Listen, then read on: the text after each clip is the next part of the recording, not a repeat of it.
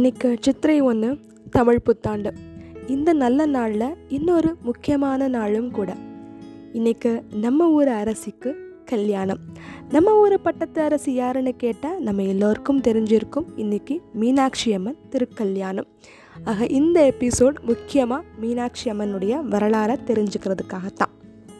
மீனாட்சி அம்மனுடைய கதையை நம்ம எல்லோருமே செவிவழி செய்தியாக கேட்டு தெரிஞ்சிட்டு இருந்திருப்போம் தெரியாதவங்க இந்த ஆடியோவை முழுசாக கேட்டு தெரிஞ்சுக்கோங்க. மதுரையில் பாண்டியர்களுடைய ஆட்சி அந்த பாண்டியர் வழி வந்த ஒரு அரசன் மலையத்வஜ பாண்டியன். அவருடைய மனைவி காஞ்சனமாலை.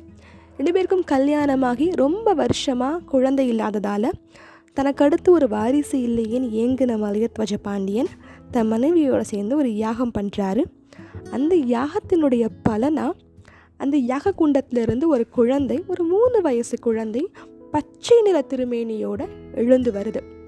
இந்த காஞ்சனமாலுக்கு அவங்களுடைய முற்பிறவியில் ஒரு வரம் இருந்திருக்கு.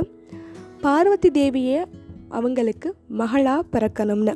அவங்க மனுஷ பிறவி எடுத்து பார்வதியினுடைய அம்மாவாக இருக்கணும்னு அவங்களுக்கு ஒரு வரம் இருக்குது அந்த வரத்தினுடைய பலனா பார்வதி தேவியே மலையத்வஜ பாண்டியனுக்கும் காஞ்சன மாலைக்கும் மகளா மீனாட்சியா மதுரைக்கு வந்து சேர்றாங்க.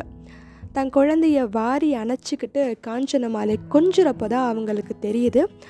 தான் குழந்தைக்கு இயல்புக்கு மாறாக மூன்று மார்பகங்கள் இருக்குன்னு அவ்வளவு நேரம் இருந்த அந்த மகிழ்ச்சியான மனநிலை குறைஞ்சு ரெண்டு பேருக்கும் ஒரு குழப்பம் வந்துருச்சு. ரெண்டு பேரும் இறைவனை நோக்கி வேண்டிக்கிட்டப்போ தான் அவங்களுக்கு தெரியுது. ஒரு தெய்வீக குரல் கேட்குது இந்த குழந்தை வளர்ந்து திருமண பருவம் வரும்பொழுது இந்த பெண்ணை யார் கல்யாணம் பண்ணிக்கணுமோ அந்த நபர் நேராக வரும்பொழுது அந்த மூன்றாவது மார்பகம் மறைஞ்சு போயிடும்னு தாசரீதி சொல்லுது. இதை கேட்டது அந்த குழப்பம் நீங்கிற அந்த அப்பாவும் அம்மாவும் அந்த குழந்தையும் ரொம்ப சிறப்பாக வளர்க்குறாங்க. அந்த குழந்தையும் வளர்ந்துக்கிட்டே வருது. ஒரு கட்டத்தில் எல்லா கலைகளையும் கற்ற தன் மகள் மீனாட்சிக்கு தடாதகைக்கு மலையத்வஜ பாண்டியன் முடி சூட்டி வைக்கிறாரு. மீனாட்சியோட ஆட்சி ரொம்ப செழிப்பாக இருக்குது இந்த ஆட்சி போய்கிட்டே இருக்குது கொஞ்சம் வருஷம் கழித்து மலையத்வஜ பாண்டியன் இறந்து போயிடுறாரு. அதுக்கப்புறம் மீனாட்சி தன்னுடைய அதிகாரத்திற்கு தாண்டிய மற்ற நாடுகளையெல்லாம் போய் ஜெயிக்கணும்னு திக்விஜயம் கிளம்புறாங்க. எல்லா தேசங்களையும் ஜெயிச்சிட்ட பிறகு மீனாட்சி அம்மன் இந்திரலோகம் நோக்கி போகிறாங்க இந்திரன் அவங்க எதிர்க்க முடியாமல் ஓடிடுறாரு. இந்திரலோகத்தையும் தன் வசமாக்கிக்கிட்டு மீனாட்சி கைலாயம் நோக்கி போகிறாங்க சிவனை எதிர்த்து போர் செய்கிறதுக்கு போர்க்கோலத்தில் கைலாயம் போகிறாங்க சிவனும் மீனாட்சி அம்மனுக்கு எதிராக வந்து நிற்கிறாரு அவ்வளவு நேரம் போர் செய்கிற மனப்பான்மைகளை போர்க்கோலத்தில் மீனாட்சி அம்மன் இருக்காங்க. சிவன் தனக்கு எதிராக வந்து நின்னதும் தான் அவங்க உணர்றாங்க. தன்னுடைய மூன்றாவது மார்பகம் மறைஞ்சு போயிடுது. அந்த போர் செய்கிற மனப்பான்மை நீங்கி அன்பும் காதலும் மீனாட்சிக்கு அந்த நிமிஷம் வருது. அப்போ அங்கே இருக்கிற அமைச்சர் அந்த தெய்வீக அசரீரியை பற்றி சொல்கிறாரு சிவனும் நான் உன்னை மதுரையில் வந்து கல்யாணம் பண்ணிக்கிறேன் அப்படின்னு மீனாட்சியை மதுரைக்கே வழி அனுப்பி வைக்கிறாரு. அதுக்கப்புறம் தான் மீனாட்சிக்கும் சொக்கநாதருக்கும் திருமணம்.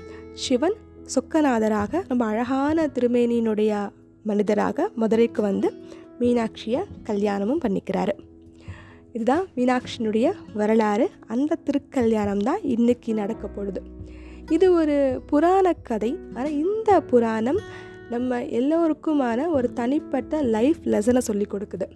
அது ஆணோ பெண்ணோ டு எவ்ரி ஒன் நம்ம வாழ்க்கையில் நம்மளுக்குன்னு ஒரு தனித்துவம் நம்மளுக்குன்னு ஒரு முகவரி நம்மளுக்குன்னு ஒரு ஐடென்டிட்டியை பில்ட் பண்ணிக்கிட்டதுக்கு அப்புறம்தான் நம்ம அடுத்த கட்ட வாழ்க்கைக்கு போகணும். நம்மளுடைய மேரேஜ் லைஃபுக்கு அதுக்கப்புறம் தான் போகணும்.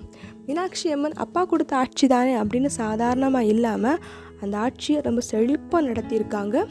அது மட்டும் இல்லாமல் தன்னுடைய அதிகாரத்திற்கு தாண்டிய பகுதிகளையும் போய் ஜெயிச்சுட்டு தன்னுடைய அந்த அதிகாரத்தை தன்னோட அந்த ஆட்சியை ரொம்ப முழுமையாக சிறப்பாக செஞ்சதுக்கு அப்புறம்தான் தன்னுடைய மன வாழ்க்கைக்கு அவங்க அடுத்த கட்டத்துக்கு போயிருக்காங்க. ஆக அது ஆணோ பெண்ணோ யாராக இருந்தாலும் நம்மளுக்குன்னு ஒரு நல்ல முகவரியை உருவாக்கிக்கிட்டதுக்கு அப்புறம்தான் வாழ்க்கையில் அடுத்த கட்டத்துக்கு போகணும் அப்படிங்கிறது தான் நான் மீனாட்சியினுடைய வாழ்க்கையை நம்ம எல்லோருக்கும் சொல்கிற ஒரு படிப்பினையாக எடுத்துக்கிறேன் அதுக்கப்புறம் இன்றைக்கி திருக்கல்யாணம் மதுரையை வண்ணமயமாக்குறதே திருவிழாக்கள் தான். அந்த திருவிழாக்களில் ரொம்ப ஹைலைட்டான விஷயம் திருக்கல்யாணம்.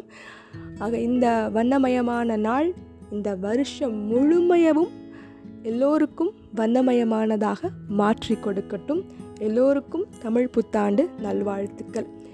இன்னொரு இந்த மாதிரியான ஒரு எபிசோடோட நம்ம சந்திக்கலாம். நிறைய பேசலாம். நிறைவாய் கேட்கலாம். என் குரலோடு இணைந்திருங்கள். இது செவியோரம்.